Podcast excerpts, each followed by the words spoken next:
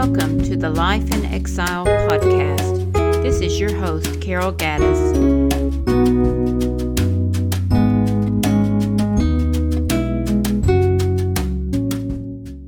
Sharing the Podium. In over 30 years of church planting, I've seen just about every configuration of the body of Christ. Depending on the situation and the country we served, we didn't always have the option of trying new things. Sometimes we had to go with the status quo of outward appearances of the local church in order to begin to make a difference in the lives of believers. Even then, pouring into the lives of young believers was still enough to stir things up and sometimes lead established leaders to feel threatened. Don't be afraid to rock the boat.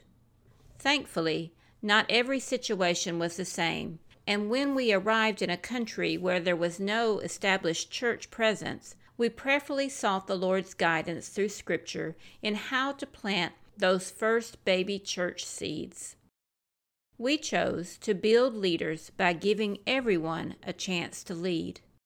Whether a person had been a believer for a year or just two weeks, the same Holy Spirit was able to speak through one just as well as the other.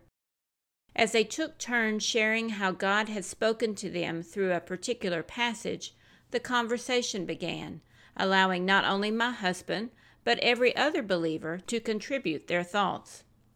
This allowed for accountability and questioning of anything that perhaps didn't fit within the guidelines of Scripture never in a condemning or condescending way, but in a molding and shaping way, using Scripture to interpret Scripture and test teaching. Some of the most moving moments for me were found in listening to those brand spanking new believers speak truth to the Word. Not yet fully discipled or mature in their faith, they still had insights into a verse or passage that comes with childlike faith. Being decades ahead in my walk had dulled my senses to some of the beauty of those early days with the Lord. Their new faith built my own. Sharing the podium multiplies future leaders. Not everyone who shared at the weekly meeting would continue to mature into a future leader, but everyone knew that serving was part of body life. Those who did hunger for deeper study in the Word, and even sometimes into theological studies, were easy to spot and became our focus in training. When groups grew and split naturally due to space issues, we had leaders to guide them, modeling the same method of shared leadership. Sharing the podium was a natural barrier against outside attack.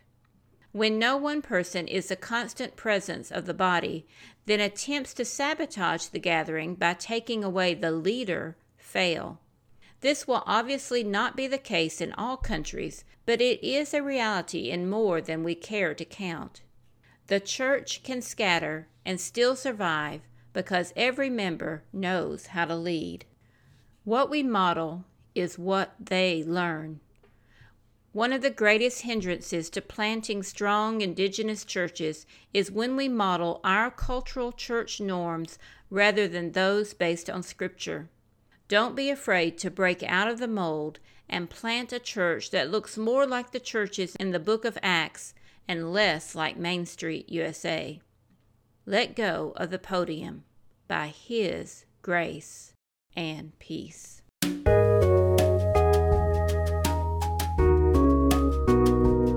This has been a podcast of Carol Gaddis. To find out more, visit lifeinexile.net. Please share with a friend if this has encouraged you. Thank you for listening.